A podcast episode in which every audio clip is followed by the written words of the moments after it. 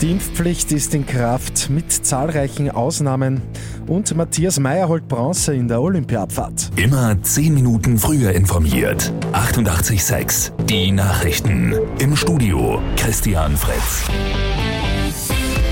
Seit Samstag ist die Impfpflicht in Österreich in Kraft. Es gibt zahlreiche Ausnahmen, hier eine kleine Auswahl. Neben Schwangeren und Genesenen sind etwa auch Transplantations- und Krebspatientinnen ausgenommen. Außerdem auch Menschen, deren Gesundheit durch eine Impfung gefährdet werden könnte, etwa wegen einer Allergie oder einer Überempfindlichkeit gegen einzelne Inhaltsstoffe. Heute treten in den Schulen erste Lockerungen der Corona-Maßnahmen in Kraft.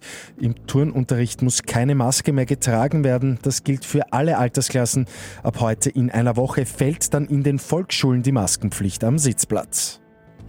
Am dritten Tag der Olympischen Winterspiele gibt es bereits die vierte Medaille für Österreich. Bei der Abfahrt der Herren rast Matthias Meyer auf den dritten Platz. Die Goldmedaille holt Bert Feutz aus der Schweiz. Zweiter wird der Franzose Johann Claret. Die weiteren Österreicher, Achter Vincent Kriechmeier, Neunter Max Franz und Daniel Hemmetsberger wird 21. Und keinen Sechser hat es am Abend bei Lotto 6 aus 45 gegeben. Übermorgen wartet ein Doppeljackpot im Wert von rund 2,4 Millionen Euro.